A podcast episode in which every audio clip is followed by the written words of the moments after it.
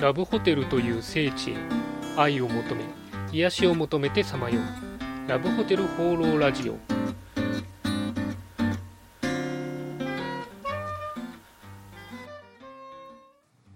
はいということで今週も始まりましたラブホテル放浪ラジオ第75回パーソナリティのラブホテルファンブログ管理人です。えー、最近ですね、ツイッターでラブホテルや昭和建物が好きな人とつながる機会が増えていまして、えー、嬉しいな、なんていうふうに思っています。なんでしょうかね、ブームが来ているんでしょうか、えー、あるいは私が知らなかっただけなのか、ちょっと気になってます。そんな中でですね、私が知ってる場所に昔、評価があったようなんていう話を聞いて、ちょっと驚いたりしました。でまたたまたまなんですけどもその後ですね数週間後に同じところで働いてた人と話す機会があって実は非公館だけじゃなくてディスコもあったなんていう話も聞きましてああなんか縁があるななんていうふうに思ったりしましたこういう縁を大事にしながら、えー、皆さんと仲良くしていけたらなというふうに思っていますそれでは今週もよろしくお願いします今週の気になったらホテル情報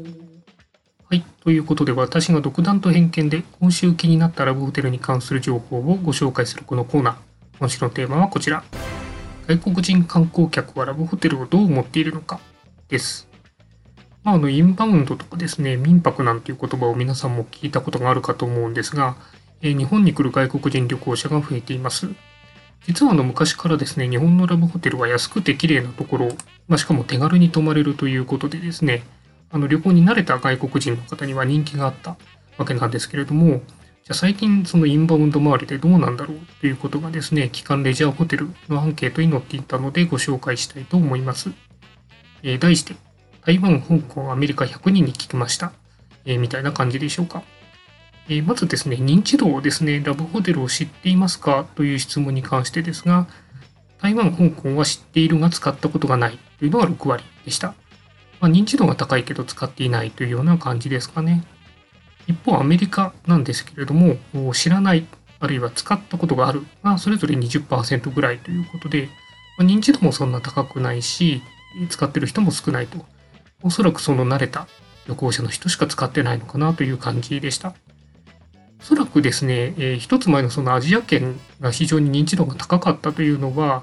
えー、アジアで似たようなホテルがあるので、なんとなくラブホテルのイメージが湧くと。逆にアメリカだとそういうタイプのホテルがないので、えー、あまり知られてないのかなというふうに思いました。次に、ラブホテルじゃ泊まってみたいですかというアンケートですが、こちらは、えー、台湾、香港は、え、恋人夫婦なら泊まってみたいが50%台と、結構多いなという感じでした。逆にですね、友達ととか一人でとかいうのは全く興味がないという回答でしたね。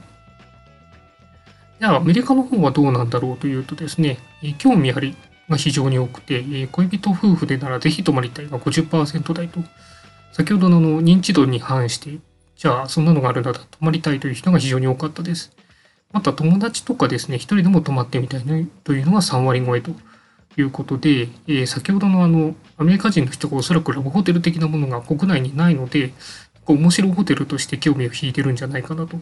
いうふうに思いました。えー、まあ、今回調査を見てですね、インバウンド